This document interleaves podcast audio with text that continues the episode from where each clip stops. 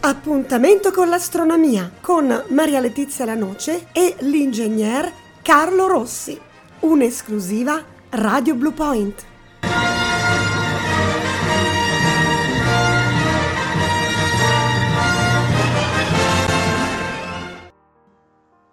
È sempre con grandissimo piacere che accogliamo negli studi di Radio Blue Point l'ingegner Carlo Rossi per parlarci di astronomia, di stelle, di cosmologia, veramente gli argomenti sono tantissimi.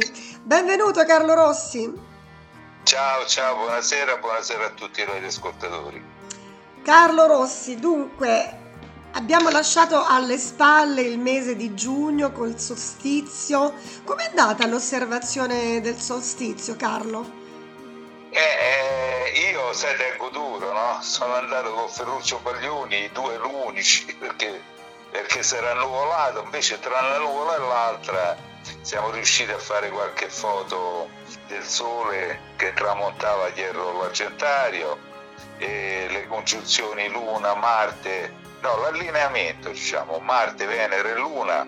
Io e Ferruccio Paglioni siamo riusciti, però chiaramente le persone hanno visto che passo sull'orizzonte tutto il mese, eh, è stata una cosa tragica. Sembrava serena, poi boom.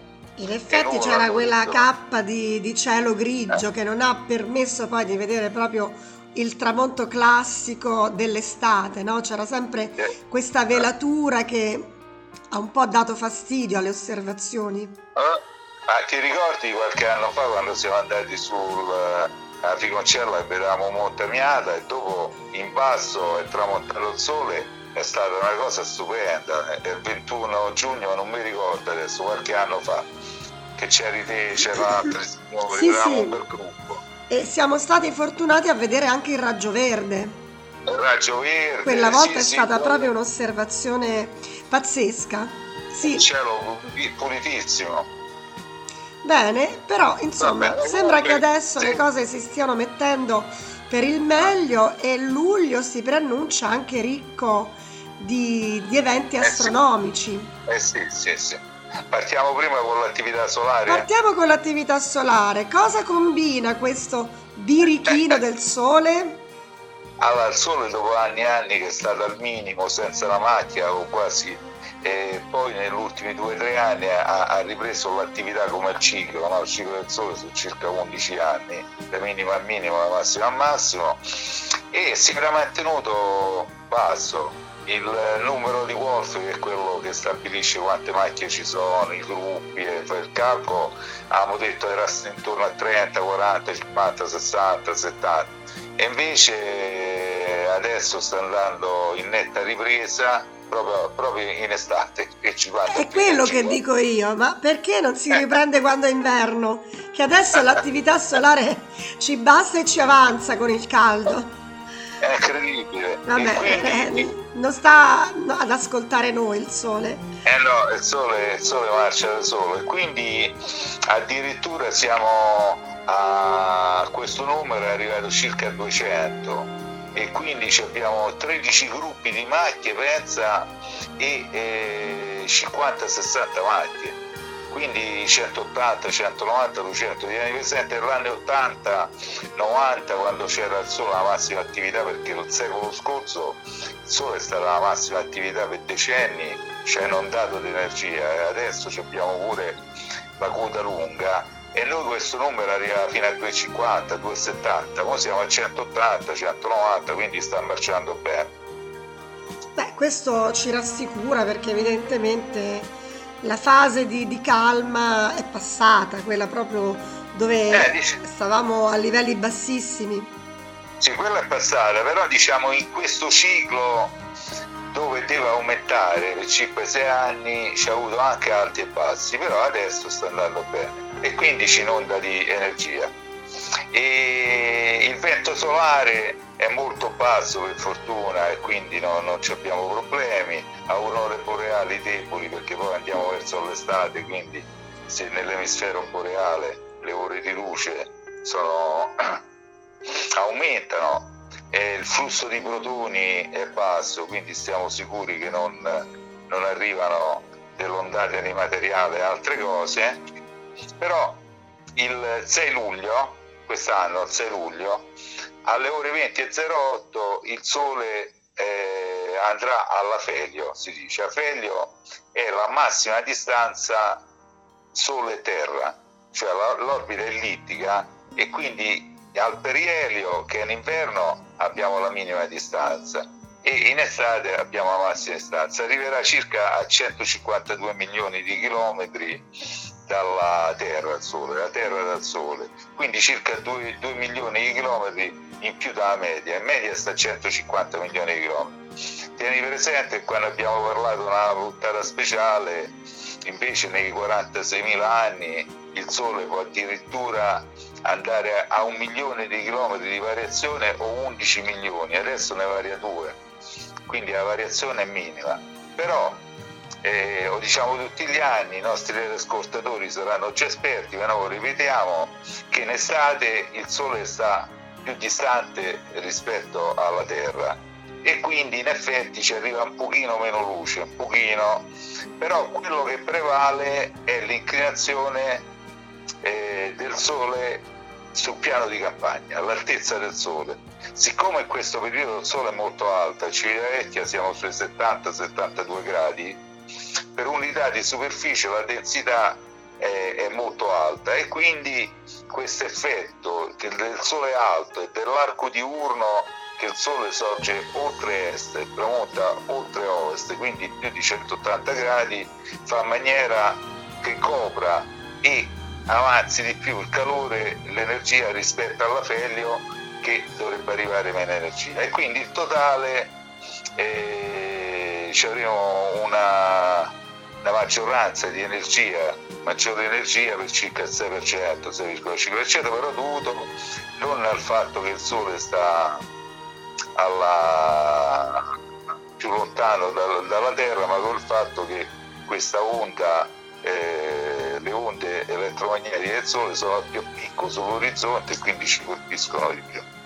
Sì, a me veniva in mente una riflessione, forse è una stupidaggine, eh Carlo, però sono quelle curiosità che quando tu parli mi vengono in mente. Allora, il nostro inverno, l'inverno del nostro emisfero, emisfero boreale, accade sì. quando il Sole sta al perielio, giusto? Perfetto, quando è vicino a 148 Ok, milioni. quando siamo in quella parte di spazio dove la Terra è più vicina al Sole. Questo che cosa significa quindi? Che per noi ehm, cioè, il nostro inverno rispetto all'inverno del, dell'emisfero australe è più caldo? Questo, mi è venuto questo dubbio. Eh no, no, no, attenzione, no. perché no, nel momento che noi stiamo a, al perielio, cioè a dicembre, sì. siamo alla minima distanza. Esatto. Però dall'altra parte, dall'altra parte loro sono al, in estate, anche con minima distanza, però la, gli va piccolo il sole quindi diciamo che l'aspetto prevalente è l'altezza del sole sull'orizzonte, quindi nell'emisfero come dicevi tempo reale noi mettiamo il 21 dicembre è vero che il Sole è più vicino e quindi ci manda un po' più di calore, però è vero anche che il Sole è masso molto basso sull'orizzonte, 30, 40 gradi, 27 gradi, e quindi il suo raggio d'azione si espande su maggiore superficie e l'effetto è più debole. Nel contempo, nell'emisfero boreale, il Sole sta sempre a quella distanza dalla Terra, però loro hanno il Sole che sta piccolo sull'orizzonte e quindi gli arriva più, più energia per unità di superficie e questo è quello che succede adesso. Alla Felio noi riceviamo meno calore dal sole, ma il sole sta picco, quindi fa più caldo. Loro adesso nell'emisfero boreale australe hanno la stessa distanza del sole, però purtroppo il sole da loro sta scendendo e quindi gli arriva meno calore per unità di superficie. Quindi la distanza Terra-Sole all'emisfero boreale, all'emisfero australe è la stessa, perché l'orbita è quella. Quello che cambia è l'inclinazione della, dei raggi che invia il Sole che da noi nell'estero boreale a dicembre il Sole è basso e quindi eh, riscalda meno, mentre invece nell'emisfero australe, essendo alto, eh, riscalda di più. Viceversa, quando qui è estate non il Sole è alto, riscalda di più, loro ce lo vanno basso e quindi eh, riscalda meno. Quindi in definitiva le stagioni sono regolate dall'altezza del sole e dall'arco che fa il sole da quando tramonta quando, eh, da quando sorge quando tramonta più che dalla distanza del sole alla fine la distanza non è che influenzi così tanto no no eh, la temperatura de- terrestre ecco perché se eh, no sì. adesso che da noi è estate nell'emisfero sud è inverno eh, in concomitanza con questa massima distanza Terra-Sole dovrebbe essere più freddo, invece alla fine si equivalgono eh. i due inverni, il nostro e il loro. Eh sì, però adesso, perché adesso la variazione abbiamo detto sono 2 milioni di chilometri in più, 2 chilometri milioni di chilometri in più in meno rispetto alla media che sono 150 milioni di chilometri. Però abbiamo detto, nello speciale abbiamo fatto, siccome l'inclinazione dell'asse varia a 46.000 anni, da 23,5 gradi può arrivare a 24 gradi, a 21 gradi e qualcosa, allora in quel caso lì varia sia l'inclinazione dell'asse, più varia l'orbita e quindi il Sole addirittura questa variazione invece in 2 milioni di chilometri può essere 11 milioni di chilometri. Eh, eh già cambia quindi. milioni di chilometri cambia, allora c'è quell'influenza di cui abbiamo parlato sul clima terrestre. Ok, tutto chiaro. Grazie. Eh, allora. Sì, allora, pronto? quindi il sole si è ripreso, è vivo e vegeto, sì. ecco. Sì, il 6 luglio, il 6 luglio transita a mezzogiorno, quindi a sud alle 12.18 il sole, no? Alle 12, alle 12.18 c'è un po' di ritardo perché il sole medio noi abbiamo, in realtà il sole ha dei momenti che va più veloce, la Terra più veloce e più lento. E ai 13.18 ora legale, è alto circa 70 gradi sull'orizzonte, alla Felio questo, eh? invece a metà mese uguale, c'è circa 70 gradi di altezza, quindi è molto alto e per quello si dice picchia in gergo il popolo dice oh picchia il sole, picchia perché è alto, 70 gradi, passa al meridiano a sud alle 13.19, sorge alle 5.50 e tramonta alle 20.47. Quindi ancora siamo a delle giornate eh. lunghissime. Lunghissime. E l'arco che compie da quando sorge il sole al tramonto addirittura sono 240 gradi. Perché? il sole abbiamo detto che in estate non è che sorge ad est, sorge a nord-est, prima di est, e tramonta non ad ovest, ma a nord-ovest. Quindi questi spicchietti a nord-ovest e a nord-est fanno maniera che invece che 180 gradi l'arco del sole in cielo, che è quello dell'equinozio est-ovest, invece di essere 180 gradi è 240 gradi. È per questo pure che il sole oltre a essere alto sull'orizzonte si mantiene sull'orizzonte più tempo e certo. quindi l'energia, l'energia ne arriva di più. Perfetto, tutto chiaro. Bene. E, ehm, e, la luna? Che vogliamo dire della luna, Carlo?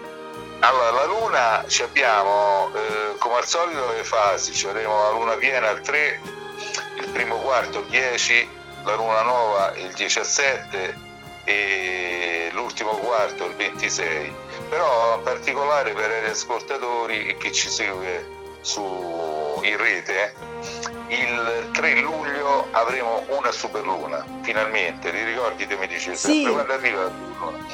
E arriva la superluna il 3 luglio esattamente la luna starà a 362.000 km dalla terra tieni presente che in media la Luna sta a 390, 400 mila, può arrivare anche a 400 km. Quindi essendo vicina alla Terra, quando sorge a Civitavecchia sorge sulla costa tirrenica verso i 21,15, 21,30, quando sorge si vedrà una Luna più grande rispetto al normale e più luminosa anche.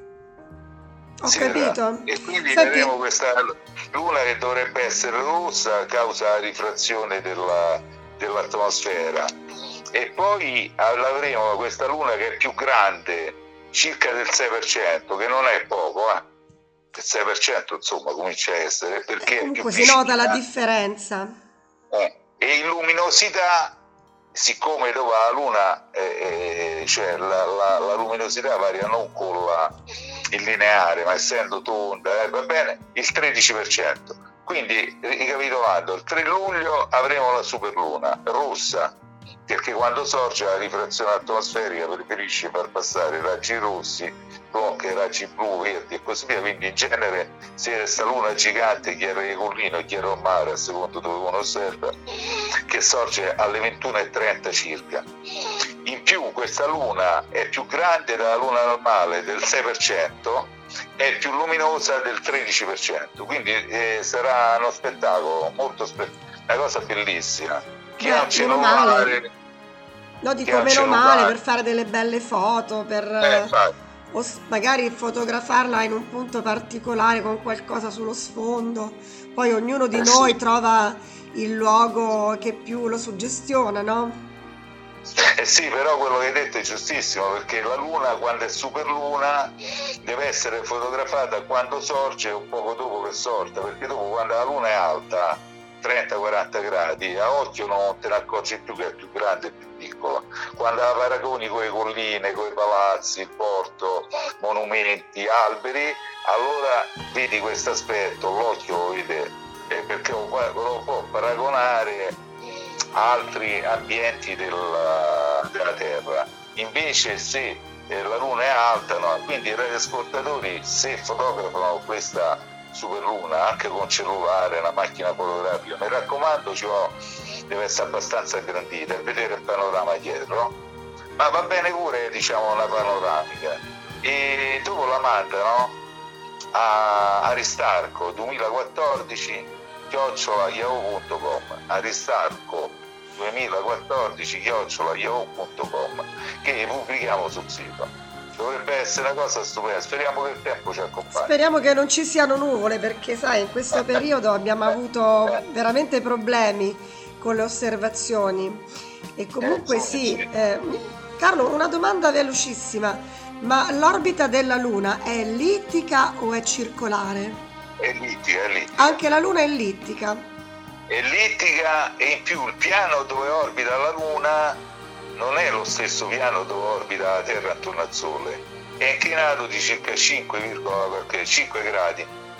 Quindi la Luna rispetto al piano dove stanno tutti i pianeti col Sole, che è chiamato piano dell'ellittica, proprio ogni pianeta in genere è un po' più inclinato, meno inclinato. Comunque dove sta la Terra e il Sole, quel piano, la Terra ruota su questo piano e orbita intorno a questo piano al Sole.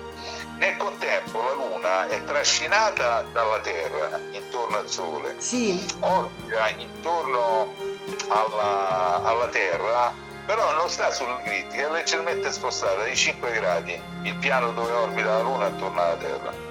Ho capito. Bene, era ecco. solo una curiosità. No, no, c'è anche lì, perlomeno abbiamo, abbiamo chiarito per radioascoltatori. Certo. Pure, no? E per quanto riguarda invece le costellazioni, adesso voglio dire, eh, costellazioni iniziano ad essere interessanti.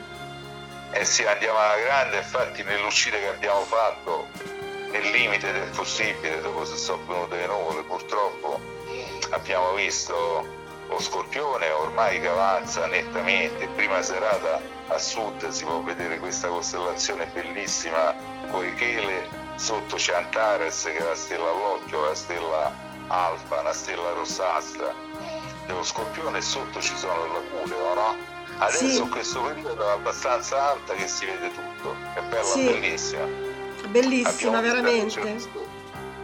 Prima, dopo, dopo lo scorpione, quindi più a est c'è il Sagittario, che però in questo momento ancora non si mostra pieno, quest'altro mese ce lo vedremo a pieno dal Sagittario, no, sul Sagittario via, arriva la Via Lattea, che da nord passa, parte da Cassiopea, quindi vicino alla, all'Orsa Minore, da quelle parti c'è Cassiopea, poi c'è Perseo, poi sopra c'è il Cigno, il Cigno con la stella Deneb, che in arabo dire coda di gallina, è la stella alfa. Il collo del Cigno è una stella doppia al Bireo, una stella azzurra arancione bellissima poi c'è la stella gamma da dove si ripartono le ali del cigno. Dove c'è la stella, la stella Sarf si chiama, mi sembra, questa stella gamma, c'è una nebulosità enorme. Noi abbiamo fatto la foto le sere scorse, io e Emanuele Regina, con un nuovo telescopio e sono venute fuori una miriade di stelle, gas, polveri, si trova vicino a Tenebre questa zona bellissima. Sì, perché Poi quando voi qui... fate le foto, Carlo, scusami se ti interrompo. Sì, sì. Magari ad occhio nudo non vedete bene, no, no? no? Poi andate a fare la foto e lì poi con gli ingrandimenti, con tutta la strumentazione, vi appaiono dei panorami inaspettati. Eh sì, perché la, la foto anzitutto viene fatta col telescopio che ha una lente più grande della pupilla umana e quindi riceve più luce. Può essere un telescopio da 60, 80, 100 mm, 200 mm di apertura. La pupilla umana arriva a 6-7 mm, quindi di luce ne riceve poca. E poi soprattutto con la foto astronomica puoi fare tempi di esposizione di eh, 30 secondi, eh, 60 secondi, 120 secondi, 180 secondi. Quindi in quel periodo di esposizione tutta la luce che arriva viene catturata dal sensore della, della fotocamera. Poi dopo a sua volta tutte queste foto se ne fanno a centinaia vengono sovrapposte l'una con l'altra e si ricava la foto media e lì vengono fuori milioni di stelle, gas, polveri, sono foto bellissime, però queste sono foto che fa un professionista, un semiprofessionista. Beh certo. Sono un po' difficili. Noi ci accontentiamo del telefonino. Eh no, noi ti ricordi, no? Però abbiamo visto il telescopio Alvireo che è la doppia più bella del cielo, la stella arancione e una azzurra.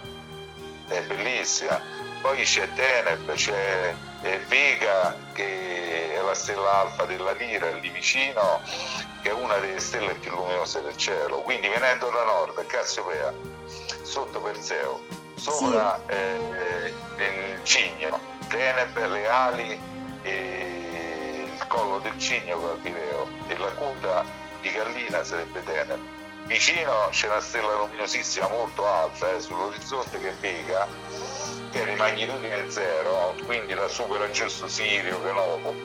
E questa stella è la stella alfa di questo piccolo carro che è chiamata la Lira. Gli antichi raffigurava questa costellazione con, la, con lo strumento della Lira. Oltre, andando oltre verso sud, si incontra una stella bellissima, che è la stella Altair, che è una gigante rossa, che si trova nella costellazione dell'Aquila andando un pochino più a sud, quindi proseguendo sulla via Lattea, eh, perché si vede sta via evanescente, eh, lattescente, infatti gli antichi l'hanno chiamata via Lattea, si vedono tutte queste meridione di stelle, a un certo punto verso il Cigno sto, sto ramo si divide in due parti, uno va verso il Sagittario, quindi da, da Altair a Stella Rossa si va allo scudo di Sobieschi che è una piccola costellazione ma molto ricca di stelle. Poi sotto c'è il Sagittario, dove c'è il centro eh, della galassia, si dice che lì c'è pure un enorme buco nero, e la, il Sole che trascina stavolta la Terra, tutti i pianeti, e i pianeti trascinano i satelliti, fanno un giro intorno al centro della galassia in 200 milioni di anni. Mamma mia!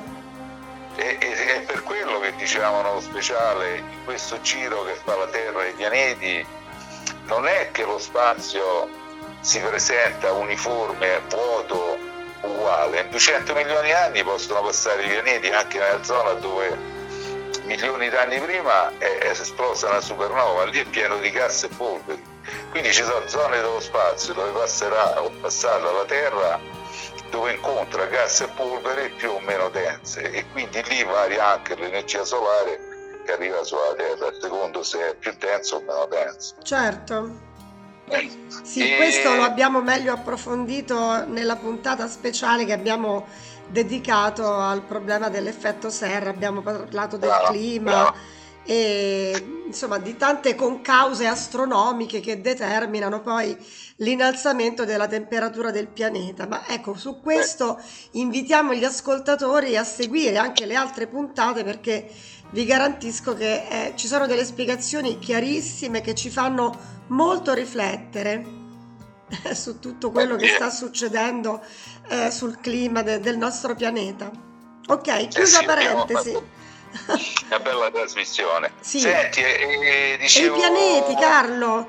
Venere è ancora altissima, meravigliosa. Ah, i pianeti fino ai 23, ancora 22, 17, 22, 20, dipende dal periodo del mese, ci avremo Venere che tramonta ad ovest, molto alta sull'orizzonte e luminosissima.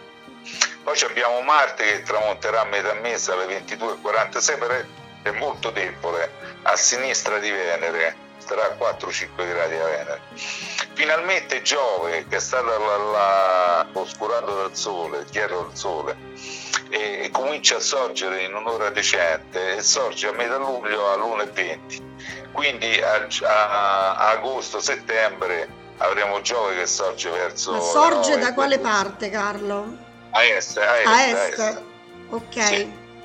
Invece Saturno già a metà mese sorge ai 22.51 ai 23 quindi diciamo che già uno che fa tardi verso mezzanotte luna è visibile a destra a 15-20 gradi sull'orizzonte. Però questo pianeta ad agosto sarà visibile meglio di Giove perché sorge tre ore prima. E quindi vedremo un attimino gli anelli come si presentano perché l'anello sono di taglio o di piatto mo sta andando verso quelli d'Italia a seconda della posizione come sta e quindi l'anello non si vedono più benissimo ma si vede come un disco che trancia proprio Saturno vedremo come si presenta quest'anno quindi, praticamente solo Marte è molto debole poi andrà a diminuire ancora di più oppure no? Marte sì, no, Marte ormai va diminuendo e dopo tramonta presto non lo vedremo più. E diciamo che la tarda estate, l'autunno saranno governate da Giove e Saturno, che saranno splendidi in cielo, poi ne parleremo.